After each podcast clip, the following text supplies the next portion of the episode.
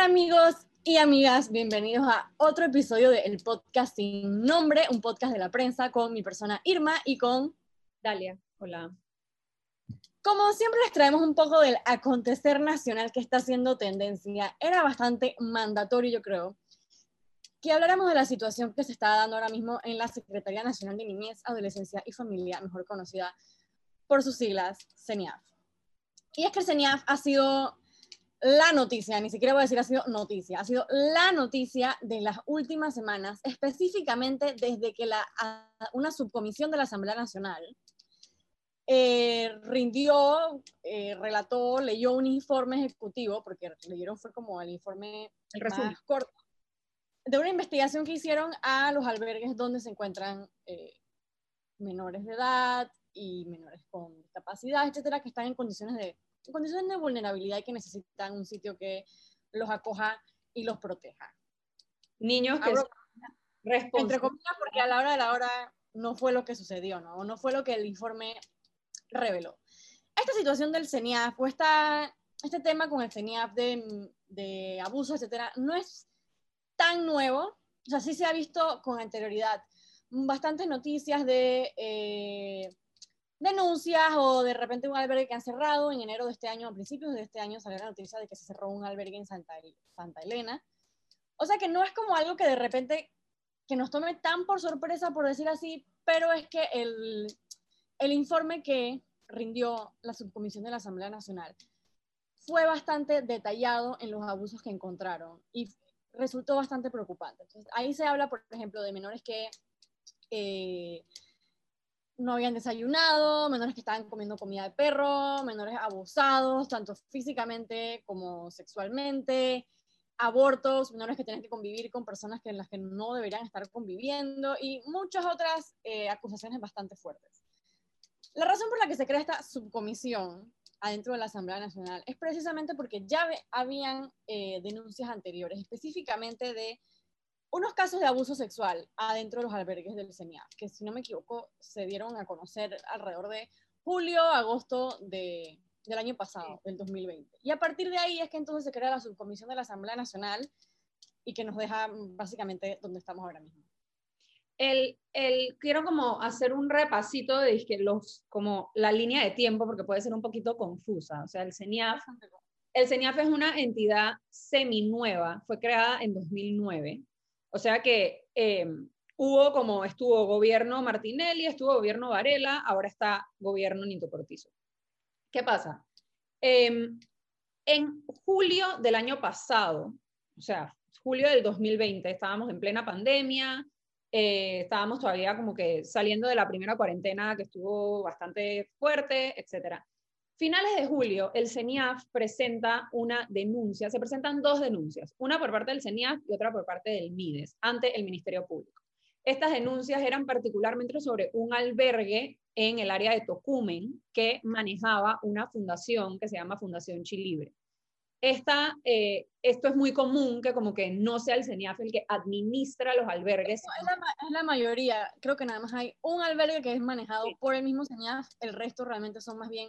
albergues subsidiados, subsidiados. Por algunos más subsidiados que otros. La tarea, de, la tarea del CENIAF en teoría es fiscalizar, solamente fiscal, o sea, ni siquiera es hacerse car cargo del niño, sí, sino fiscalizar, fiscalizar que los albergues que se hacen cargo del niño lo estén haciendo de la manera correcta. Entonces, ellos presentan esta denuncia eh, por abuso a menores y, y demás a finales de julio. Paralelamente, el MIDES presenta una denuncia por el posible delito de peculado contra la fundación, porque ellos recibían un subsidio mensual que no se estaban dando el uso correcto a esos fondos. Entonces son como dos denuncias que emanan del mismo problema, paralelas.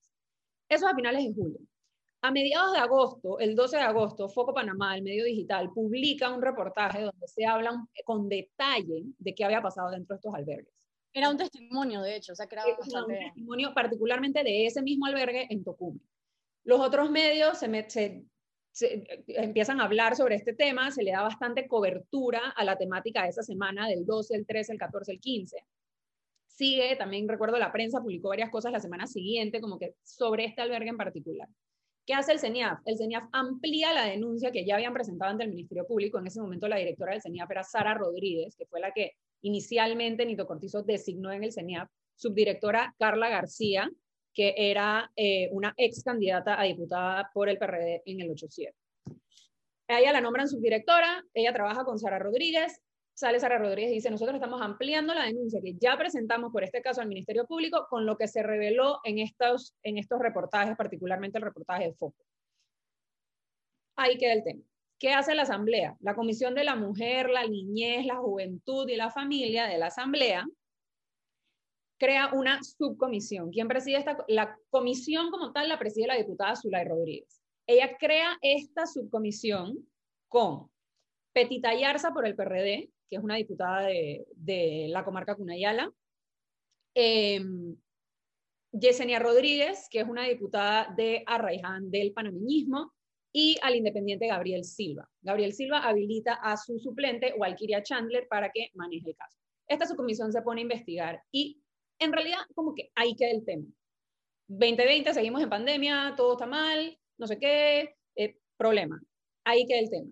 Esta semana, la semana pasada, nueve de febrero, finalmente la subcomisión, que en este caso estuvo como liderada por Valquiria Chávez, porque fue la que en verdad tomó la palabra y como que fue la que, la que habló en nombre de la subcomisión. Y, en, y honestamente se nota que es de la comisión la que más ha estado cerca del, del esfuerzo, se, sí. Se nota en el manejo del tema que probablemente ha sido la más... Sí, sí. Ella presenta el informe preliminar de la investigación, que este informe en realidad son hallazgos, ellos no son un ente investigativo, ellos como que visitaron albergues, tienen fotos, tienen testimonios, no sé qué. La presenta ante la Asamblea y ahí es donde se prende todo, porque lo que, como mencionaba Irma, lo que ella menciona ahí son cosas mucho más puntuales. Se habla de, de niños con discapacidad que están bajo tutela del Estado, que se les deja amarrados porque los niños no, no se saben tratar con sus problemas, no hay ayuda psicológica. No les dejan eh, tomarle la, tomarse las medicinas en caso de problemas de salud mental.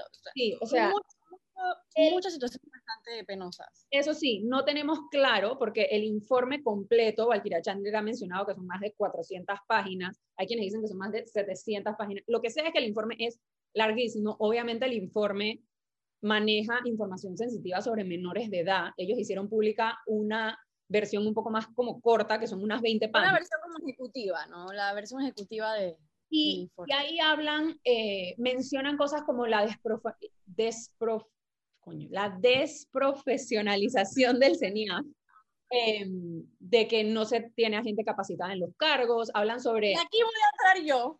Porque es que cuando crean el CENIAF, y para que entendamos un poquito más esta cuestión de los albergues, cuando se crea el CENIAF también se crea este decreto, que es el decreto ejecutivo número veintiséis de veintiuno de abril del dos mil nueve, en caso de que lo quieran buscar. Y este decreto lo que hace es que regula la apertura y los funcionamientos de los albergues para niños, niñas y adolescentes. Entonces, para que hagamos así como un resumen de lo que dice el, el decreto inicial. Primero, el que se encarga de darle los permisos a los albergues es precisamente el mismo CENIAF, a quien de hecho tú le tienes que escribir y decir, hola, quiero tener un albergue para niños, etcétera. Los requisitos para que tú abras un albergue es que entre ellos están, hay obviamente una gran cantidad de requisitos, pero ahora que estamos hablando precisamente de la parte de los profesionales, uno de los requisitos es que tienes que tener una lista del personal calificado en que se indique la especialidad que tiene el personal. Otro requisito es que tienes que presentar el perfil del director del albergue, y esta persona que es el director del albergue tiene que tener estudios universitarios en áreas de ciencias sociales, humanidades o algo que tenga que ver con el estilo, toda la lista del personal de apoyo. Y también resulta que el director o directora del albergue es la persona responsable de garantizar el cumplimiento de los derechos que impliquen la seguridad de, pues, los niños. O sea que tenemos, eh, sabemos que esta parte de la desprofesionalización de los albergues es algo que está contemplado en la, en la norma, claro. Es algo que no debería estar sucediendo porque ya está contemplado en la norma y en teoría no se le debería dar un permiso a un albergue para eh, funcionar si no tiene el personal que, que debe tener para la situación que lo amerite, ¿no? De los albergues y del CENIAF. Además, y además de esto, eso no es todo, sino que además en este decreto también se crea un comité de supervisión y monitoreo de los albergues, y dice que supuestamente este comité de supervisión y monitoreo tiene que inspeccionar los albergues por lo menos una vez cada cuatro meses. Uh-huh. Y este, si queremos saber quiénes son los que supuestamente conforman este comité, porque ese es otro problema que estoy viendo también, que el CENIAF tiene esta junta directiva, ¿eh? Pero cuando vas a ver quiénes conforman la junta directiva, son puros ministros de Estado y dizque el Contralor. ¿Cómo ministros de Estado y el Contralor, al, a la cabeza de las instituciones en las que están, van a tener el tiempo, la atención o la disposición de poder encargarse de algo tan delicado como es la protección a los niños, niñas y adolescentes? Me...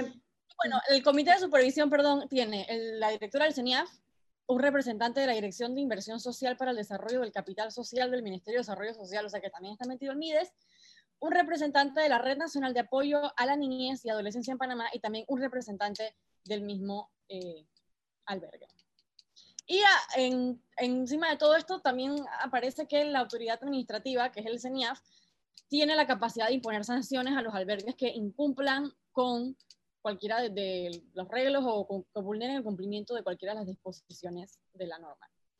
Y entonces, si la falta es muy grave, dice que esto, en el mismo decreto se estipula como que cuáles son las faltas graves, cuáles son las faltas leves, cuáles son las faltas, eh, no, no me acuerdo cuáles eran las moderadas, me imagino. Las faltas, ah, mentira, había muy graves, graves y leves. Con una falta muy grave se te sanciona con la cancelación del permiso de funcionamiento. Uh-huh. Y la falta grave es con seis meses de suspensión. Y una falta leve solamente una amonestación por escrito. O sea que no es que este tema del CENIAF es algo que nos esté agarrando desprevenidos o algo por el estilo, sino que ya se había contemplado en la, en la misma norma del CENIAF que se tenían que vigilar los albergues, que los albergues tenían que tener eh, personal idóneo, etcétera, etcétera, etcétera. O sea, no es nada así como que nos está agarrando de la nada. El mismo contemplado. tema, el mismo tema, o sea, como que lo, las denuncias más recientes del año pasado de los albergues resultan en una actualización de ese decreto que tú estás leyendo. En, en octubre del veinte veinte sale el decreto ejecutivo cuatrocientos cuatro, que básicamente amplía ese decreto que tú acabas de leer, crea un par más de, de agrega un par de faltas, especifica de nuevo, el CENIAF es el encargado de fiscalizar, el CENIAF es el encargado de generar informes. En teoría los, los albergues tienen que presentarle un informe mensual al CENIAF de quiénes son los niños que están albergando, cómo se llaman, o sea, todo queda estipulado en la norma del decreto cuatrocientos cuatro. Me parece importante también recalcar, los niños que están en estos albergues son responsabilidad del Estado y están en estos albergues por decisión del Estado. O sea, no es que una mamá no quiere, no puede, tiene problemas, no sé qué, y llega a un albergue y deja a su hijo en un albergue. Eso no es así. Estos son niños que el Ministerio Público a través de un juicio o a través de un proceso dice, en este momento este niño está en una situación de vulnerabilidad por X, Y o Z razón y se va a este albergue. O sea, hay un engranaje estatal que hace que estos niños estén en estos albergues. ¿De cuántos niños estamos hablando y de cuántos albergues estamos hablando? Esta semana, ese es otro tema, Sara Rodríguez fue, presentada, fue nombrada eh, directora del CENIAF. La separan de su cargo. Sara Rodríguez es la que presenta todas estas denuncias ante el Ministerio Público. Ella trabajaba muy de cerca con la ministra Marco Concepción. Sabemos que Marco va sale, si no me equivoco, eso fue como en junio, julio del veinte veinte, al mismo tiempo que Rosario Turner. Entra la nueva ministra. Eh, Sara Rodríguez ve todo esto del decreto cuatrocientos cuatro y a, final, a principios de este año, dos mil veintiuno, separan a Sara Rodríguez de su cargo. Nombran a Mayra Silvera, que es la actual directora general de eh, el CENIAF. A Mayra Silvera la ratificó la Asamblea Nacional el primero de febrero de este año. Hace literalmente, hoy estamos grabando esto, hace dieciocho días. Ponen a Mayra Silvera. Dos días antes de que salga el informe... Pero, pero si no me equivoco, Mayra Silvera había trabajado antes en sí, el CENIAF. Mayra, Mayra Silvera había trabajado antes en el CENIAF entre el dos mil diecisiete y el dos mil diecinueve. Dos días antes de que en la Asamblea se presente este informe, a la subdirectora del CENIAF, Carla García, la separan de su cargo y la convierten en gobernadora de Panamá, y Judy Meana queda un poquito así como que, ¡ay, ahora yo! Y entonces Judy Meana ahora está esperando que, tan que José Luis Fábrega Tanquegas la habilite para ser vicealcaldesa de nueva, que todas las elegimos. Ese es como el panorama. Entonces, ¿de cuántos niños estamos hablando? Son... La directora Silvera dijo que son cincuenta albergues a nivel nacional, de los cuales solo uno está cien por ciento bajo, bajo jurisdicción del CENIAF. Los otros son manejados por O N Ges, X o fundaciones, iglesias, lo que sea. De esos cincuenta, cuarenta reciben subsidio estatal, Sé que eh, uno de los encargados de Aldeas S O S habló y dijo, bueno, por ejemplo, en Aldeas nosotros recibimos un diez por ciento de nuestro presupuesto de subsidio estatal, o sea que esa cantidad de subsidio va a variar dependiendo del albergue, y son mil doscientos. Pero, pero hablando de eso de que varía a, de acuerdo al albergue, no hay ninguna razón por la que varíe. O sea, se ha preguntado como, ok, ¿por qué ciertos albergues obtienen más dinero que otros? Pues es porque sí. Cuando tú, ves el decreto, cuando tú ves los decretos ejecutivos que plantean todas estas, eh, estas responsabilidades que tiene el CENIAF, la única responsabilidad que no tiene el CENIAF es decidir a quién le da la plata. Porque la responsabilidad de, de no se habla de subsidios en esos decretos que regulan la participación del CENIAF. Eso queda a jurisdicción del MIDES. El MIDES es el que decide a través de su programa de subsidios, y, y, y son varios tipos de subsidios que puede recibir, no es disque un cheque en blanco, o sea, muchas veces son cosas de educación, etcétera. Esa jurisdicción no la tiene el CENIAF. ¿Cuántos niños son? La directora dice que son alrededor de mil doscientos niños. mil doscientos niños, en verdad, no es tanto. Como yo decía ayer, mil doscientos expedientes caben en un mismo archivero. mil doscientos entre doce son cien. Es no que, sé por qué es que, la calculadora para hacer eso. Puedes tener a dos grupos de personas que tienen que fiscalizar, que trabajen de lunes a viernes por un mes, y en un mes viste a todos los niños. De ah. hecho, esto me trae entonces a otro punto más en el podcast sin nombre, y es, vamos a llamar de las memorias del CENIAF. Al final de, de año, cada institución emite este documento que es como su rendición de cuentas o su resumen de todo lo que hicieron en el año. No es rendición de cuentas, para otros es un autobombo. No es rendición de cuentas porque no es tan transparente ni tan detallado. Es más que nada como pifiar todo lo que se hizo, como que mira, hicimos esta campaña, hicimos este acercamiento, no sé qué. Y bueno, revisando las memorias del CENIAF, me brincó algo que me llamó mucho la atención. En ningún lado del informe de las memorias del, del dos mil veinte del CENIAF aparece nada sobre las irregularidades. No aparece nada sobre eh, albergue cerrado, o sea, no aparece nada negativo, por decir así. Pero algo que me llamó la atención, y me llamó la atención porque estamos en la situación en la que estamos, probablemente si no conociéramos el caso actual, esto nos pasaría desapercibido, y es que presentan esta comisión que se llama la Comisión Inter- Interinstitucional de Abordaje de Albergues dos mil veinte. Esta la crearon en septiembre del año pasado, dos mil veinte, y el objetivo de esta comisión es literalmente literalmente ir a los albergues para verificar las condiciones en las que están, tanto el albergue como los niños. Entonces, ellos no especifican la razón por la que están haciendo esto, ¿verdad? No dicen como que, bueno, es que hemos encontrado muchos albergues que son irregulares o que no le dan comida a los niños, sino que simplemente dicen, la razón por la que estamos haciendo esto es para poder, eh, es, es para poder más o menos hacer, como que con los siguientes objetivos. Para hacer lo que nos hacer. Los siguientes objetivos. Y los objetivos son muy específicos con lo que se ha encontrado. Dice, evaluación física de salud y nutrición de los niños, niñas y adolescentes por parte del equipo de salud. Entrevistas y aplicación de pruebas de índole psicológica a los niños, niñas y adolescentes. Evaluación física de salud y nutrición, bla, bla, bla. Ah, no, perdón, esa lo repetí. Inspección de las instalaciones, equipos, mobiliarios y medidas de seguridad del albergue, incluyendo las establecidas para pre- prevenir el COVID, entrevistas con los cuidadores y personal técnico administrativo de la institución. Y bueno, esta, esta comisión inter, interinstitucional como que aparece en las memorias que ya empezó a trabajar. Uh-huh. Y lo que hacen es que envían a mucho personal calificado, que es psicólogos, eh, doctores, etcétera, a los albergues a que vayan como a inspeccionar cómo está la situación, ¿no? Cómo está la situación dentro del albergue. Y es sorprendente porque solamente empezó ahora en septiembre del dos mil veinte, que diría yo es a raíz, a respuesta de todas las irregularidades que se fueron encontrando, ¿no? Pero otra cosa que me llama mucho la atención es que cuando se le hacen entrevistas a, qué sé yo, la directora del MIDES o a la directora del CENIAF, no te hablan de este tipo de medidas, no te hablan de este tipo de medidas que se toman para empezar a, como que, fiscalizar mejor los albergues, sino que te dan un, respuestas un poco guabinosas, diría yo.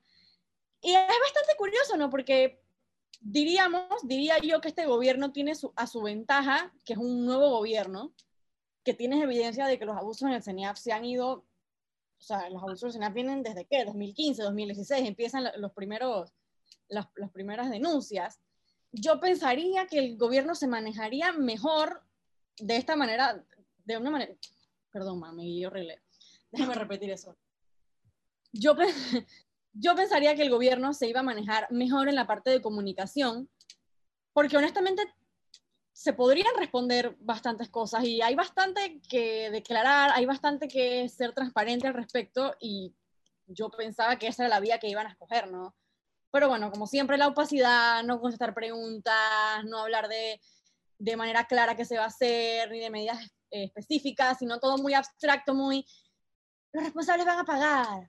Uh, cosas que ya hemos escuchado durante toda nuestra vida democrática y que no ha sucedido.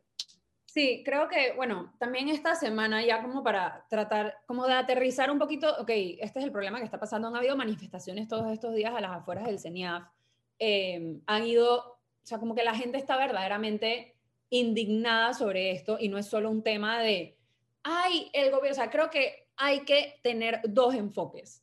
Primero, ¿cuál fue el fracaso institucional del gobierno? O sea, de estas entidades que no es... de este gobierno, sino de los anteriores. O sea, ¿cuál fue? Y también de este, porque como tú misma mencionas, no lo han sabido manejar, y si no lo han sabido manejar es porque también ellos mismos tienen culpa.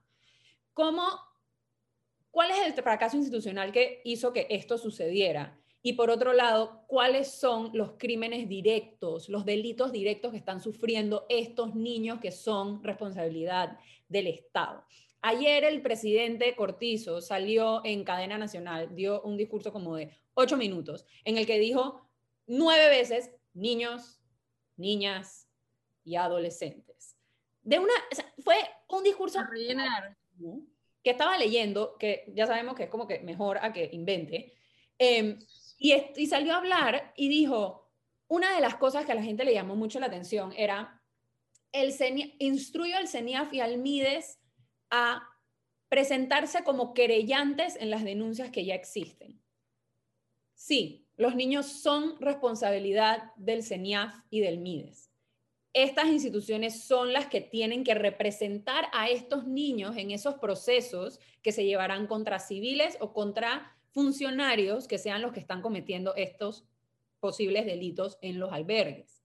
O sea, creo que no podemos olvidar que hay delitos que se le están cometiendo, hay abuso, hay maltrato, Ay, parece haber abuso sexual, parece haber, o sea, estos son delitos, hay de todo, y estos delitos se tienen que seguir, y a la vez, que es lo que faltó del discurso del presidente, se tiene que pedir algún tipo de investigación a la falta de respuesta por parte del gobierno, o sea, ¿quiénes van a pagar por negligentes que fueran funcionarios de ahora o de antes? No me importa, pero alguien tiene que pagar por negligente también, porque como tú misma dices, este decreto estaba desde dos mil nueve, no es nuevo, no es que llegó Sara Rodríguez y dijo, dizque, wow, hay que crear un decreto porque los albergues, no, tal vez mejoraste no, el decreto. Ya estaba bastante, o sea, todos los problemas que estamos viendo hoy, de que tenemos personal que no está calificado, de que los albergues no se están eh, fiscalizando, bueno, de hecho cuatro meses me parece un espacio demasiado largo de tiempo para fiscalizar un albergue, pero sí, lo que estoy tratando de decir es que ya estas problemáticas estaban, habían sido contempladas en el, en el, en el reglamento, no en el decreto. Y a mí lo que me preocupa bastante es el hecho de que realmente la responsabilidad del CENIAF ni siquiera era cuidar a los niños. O sea, ni siquiera era tan grande como para decir que es que era algo demasiado difícil y una tarea titánica. Exacto. Son mil doscientos. No, para nada. Tenía que simplemente vigilar que los albergues donde estaban los niños eh, funcionaran bien y que tuvieran todos los requisitos que tiene que tener un albergue para funcionar, como ya los vimos en el decreto, que existen. Que no es que alguien se los inventó. Entonces es, es preocupante pensar que aunque la responsabilidad no fuera tan grande, fuera bastante pequeña, ni siquiera así una institución como el CENIAF puede dar la talla y responder por los niños de Panamá, que ya estaban en situaciones de vulnerabilidad para llegar a parar a un albergue, para que aparte de eso, entonces te revictimice el Estado, sí, te vuelvan a ser víctima ahora de el, de, del mismo Estado, no del mismo gobierno. Eh, yo me tomé la libertad esta semana de hacer como un, un scan rapidito así de la planilla del CENIAF para ver si es un problema de que no tenemos recurso humano. El CENIAF tiene, si no me equivoco, son doscientos treinta y cinco funcionarios, de los cuales alrededor de sesenta son trabajadores sociales y cincuenta son psicólogos. Obviamente hay diferentes tipos de psicólogos, psicólogo clínico, psicólogo uno, psicólogo dos, tres, cuatro, cinco, hasta diez, pero hay. O sea, el CENIAF hay. tiene personal en teoría calificado para estas cosas. Y me queda poco claro cuáles son las otras. O sea, cómo los niños... Si tú eres la Secretaría de la Niñez y tienes a mil doscientos niños, que son los niños más vulnerables de este país, ¿en qué te estás ocupando si no es en esto? Y cómo después sale la ex subdirectora Carla García a decir que ella, que era subdirectora de una entidad como esta, trataba temas del área social. ¿Eso qué quiere decir? Decirte algo. A mí me parece que hay muchas autoridades que están pasando agachadas en el caso del CENIA, porque han habido otras directoras y otras subdirectoras que han estado hasta por más tiempo. El problema es que Carla, Carla de cierta manera, ella des, agarró el spotlight y se lo puso en la cara a ella misma cuando de cierta manera aceptó que el trabajo que ella estaba haciendo realmente no era el que todos pensábamos que ella estaba haciendo. Y digo... Y todo esto es muy chistoso, porque cuando tú abres, porque todo se lava las manos, no, yo no tenía nada que ver con los niños, yo y los albergues, claro que no. Cuando tú abres la memoria que te habla del equipo, cada eh, persona que menciona el, el, la memoria, inclu, incluido el presidente, sale una fotografía rodeada de niños del CENIAF. Entonces, la, no. la foto es para la taquilla, ¿no? Porque claramente no les importa lo que está pasando a esos niños con los que se están tomando la fotografía. Yo... Y ahora que estoy hablando de la memoria, también yo quería... solamente comentar que esta memoria, la del CENIAF, tiene alrededor de ochenta y tres páginas, setenta y nueve páginas, y habla de muchos logros, muchas campañas que han logrado hacer, muchas donaciones, o sea, muchos esfuerzos y mucho trabajo, sí, ok, han trabajado y todo, pero se nota que se ha quedado descuidada la parte más importante, y es la parte de precisamente asegurarse de que los niños están bien. O sea, me vas a decir que en septiembre del dos mil veinte es que aparece entonces una comisión para abordar albergues, y bueno, yo entiendo que hasta el gobierno, y hasta el gobierno anterior también lo tuvo que haber hecho, pero es preocupante que hasta septiembre de dos mil veinte no existiera un esfuerzo organizado del CENIAF para visitar los albergues. Y, y este en particular. La comisión de, de inspeccionar, ¿no? Que también aparece en el decreto, o sea, como o sea, mucha gente está ignorando sus responsabilidades. Los niños de los que estamos hablando, porque es que, si, es que es lo que digo, si tu responsabilidad son los niños, ¿cómo no te dedicas a los niños más vulnerables de este país? O sea, estamos, o sea, lo que tiene que pasar para que un niño quede en un albergue que es responsabilidad del Estado. O sea, de verdad que o sea, estoy así como, como totalmente de, desconcertada. Claro, creo que, creo que es un tema que, que es bastante delicado y que ha afectado a muchas personas, y por eso hemos dicho las protestas. Porque cuando uno piensa en niños, obviamente uno piensa en personas que no se pueden defender por sí mismas, y sobre todo estos niños, y no solamente niños y niñas, sino también niños con discapacidad o niñas con discapacidad, que también eh, han aparecido en, en los reportes y en las denuncias. Y bueno, sí, creo, la, que no, creo, que, creo que no somos las únicas personas indignadas por lo que hemos visto. No, y la creo, falta que de, creo que el gobierno lo está manejando de una manera, si bien es cierto, venimos de un año donde hace, eso, esa, el gobierno de Nito Cortizo ha sangrado, o sea, ha sido una hemorragia de poder político y de confianza ciudadana. O sea, eso ha sido absurdo. Eh, creo que es el peor momento para el gobierno de Nito Cortizo para que le explote esto, pero mira, es que creo que hay muchas otras maneras en las que las podías manejar. Ah, salió Nito Cortizo acompañado de la primera dama. Yo no dudo que a Nito Cortizo y a la primera dama le interesen los niños. O sea, yo no dudo, yo no creo que Nito Cortizo y la primera dama son... estas personas horribles que no le importan los niños. Yo sí creo que para ellos tiene que ser una cosa súper pesada, que saber que esto está pasando, pero... O sea, Dios mío. La respuesta, o sea, el común... Ni siquiera, no sé ni cómo decir, no sé si la respuesta al comunicado, las declaraciones, más las declaraciones. Las declaraciones de Nito llegaron como una semana después de que el escándalo, y también porque muchas personas estaban exigiendo como alguna... alguna sanción directa por lo que estaba sucediendo. Ahora, las palabras del presidente honestamente no fueron, o sea, yo a este punto, yo la verdad es que no entiendo por qué la gente sigue pidiendo que salga Nito a hablar, porque es que yo no siento que cuando él hable diga algo así muy importante, que digamos que es que a mí me emociona mucho escucharlo hablar, o que lo quiera escuchar hablar. Para nada, no me identifico con ese tipo de personas, pero sí creo que hay bastante como espacio para que el gobierno pueda comunicar de una mejor manera lo que está sucediendo en el CENIAF. Primero, porque ellos pusieron de las denuncias pertinentes. Es que parece que no se tomó el camino. Es decir, hemos ya puesto denuncias y lo estamos extendiendo, lo que sea.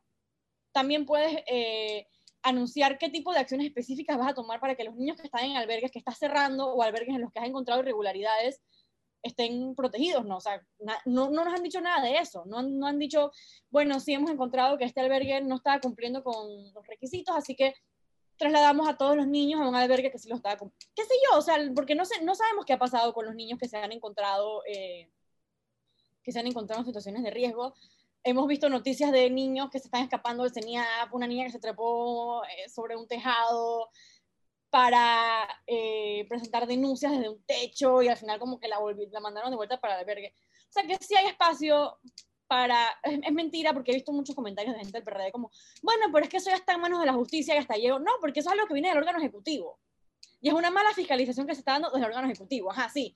El sistema de justicia puede encontrar responsabilidades, pero ¿quién arregla o quién busca con una lupa en los problemas que están dándose en el CENIAF para asegurarse de que eso no vuelva a suceder en el futuro? Eso no lo va a hacer el Ministerio Público. Y entonces, el Ministerio Público no te puede decir a ti como CENIAF, bueno, ahora tú vas a tener que hacer el... cada albergue tres semanas y hacer este tipo de, no. de investigación y entrevistar a niños de manera aleatoria para que te digan cómo los están tratando y hacerles un revisado médico. O sea, hay muchas cosas que se pueden decir y hacer y son bien específicas y no hemos visto que el gobierno haya tomado ninguna de estas. Entonces, Cortizo menciona que, que con esto quiero como, no sé si vamos cerrando, pero hoy en la prensa sale publicada una nota eh, de Aminta Bustamante donde habla como de la deuda también en legislación que hay. O sea, los diputados están en mora con legislación de, de, en temas de la niñez. Y Nito pide que, se, que el MIDES presente un proyecto de ley para subir las penas por abuso sexual a menores. Si no se está siquiera persiguiendo el delito, ¿qué importa que vayas a pagar más tiempo de cárcel? O sea, ¿de verdad estamos hablando de que esa es la solución? No, la solución es presentar una ley que de verdad proteja a la niñez. Y el UNICEF lo está pidiendo a gritos. A la, al, y, crear, al... y crear también un... crear literalmente un manual, un procedimiento de cómo fiscalizar los albergues y cuánta plata necesita un albergue dependiendo de cuántos niños va a atender. O sea, de verdad organizar todas estas cosas que se están haciendo a lo loco, porque se están haciendo a lo loco. Bueno, creo que eso fue todo por hoy. Creo que de nuevo fue un episodio de catarsis como los que solemos tener aquí. Pero sí, eh, gracias por ver nuestro episodio de El Podcast Sin Nombre, un podcast de la prensa. Venimos de nuevo la otra semana con más noticias eh, y nada, pueden seguirnos en Twitter y en redes aquí abajo. El mío es Dalia, arroba Dalia, rayita abajo, Pichel, y el de Irma es arroba no soy Irma. Arroba no soy Irma. Y bueno, van a estar aquí abajo y ya, nos vemos la otra semana. Chao. Chao. Okay.